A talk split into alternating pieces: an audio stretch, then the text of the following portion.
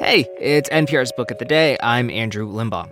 Today's book, The Woman in the Library, is a mystery thriller big on, you know, cozy New England vibes. It takes place in a library in Boston just as it's getting cold. So, you know, big mugs of coffee, a bunch of sweaters, you know, maybe a beanie, that kind of thing. So it was a surprise to me that the author, Sulari Gentill, was actually inspired to write the book after the bushfires in Australia forced her and her family to evacuate evacuate and stay at this house for refugees. It's a fascinating jumping off point for this book, and in this interview with NPR's Elissa Nadworny, Gentill talks about writing this type of book as an escape when the world around her was literally on fire. Four strangers are sitting in the reading room of the Boston Public Library, quietly working when a woman's scream pierces the silence. Later, a body is found, and the four characters quickly become friends as they work to piece together what happened. That's the premise of Sulari Gentill's new mystery titled The Woman in the Library. When I spoke with her this past week, she said the idea of strangers bonding during scary events came from her own life experience. At the time I was writing this, of course, I was sitting uh, in Australia in the middle of the bushfires, and I live in a town which was absolutely smashed by the bushfires. So we were evacuated. And I was at the time sitting in what I call the refugee house, which was a little house that was lent to the people who had been displaced. And there was three families living there. And I think I was probably very cognizant of the idea that there was a sort of a, a kind of a special bond that was built up by that shared distress. And, and so it seemed to me that putting people in the same room and letting them experience something as heartrending as a disembodied scream uh, might start a friendship which, which otherwise would not have happened. The Woman in the Library is set in Boston, Massachusetts, and it takes place as the weather is turning cold, which means that the four characters, there's a lot of scenes where they're cooking warm dinners together, ordering takeout, making lots of hot coffee. Like it's it's kind of cozy. And one of the things I love about the book is even though it's about murder, the world you've written is very inviting. Can you talk about that contrast? Yeah, look, I think contrast is what uh, really makes something suspenseful. Um, so there was two storylines going on there, and one was the evolution of a friendship, and young people, I remember, I, well, I remember from when I was in my, my early twenties, you'd form these intense friendships. And I wanted to explore that because I always look back at that time with a certain amount of nostalgia and warmth.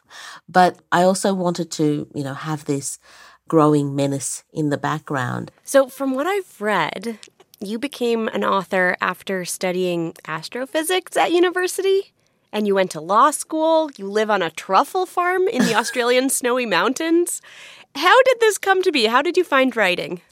After a long time, I was, I was, I was a bit obtuse as to um, what I was supposed to be doing. I think I went to university to study astrophysics, but realized very quickly that the magic I saw whenever I looked up uh, into the stars and that thrill that I felt every time I looked at the night sky was more to do with the stories that had been woven into the stars by my father when I was a child.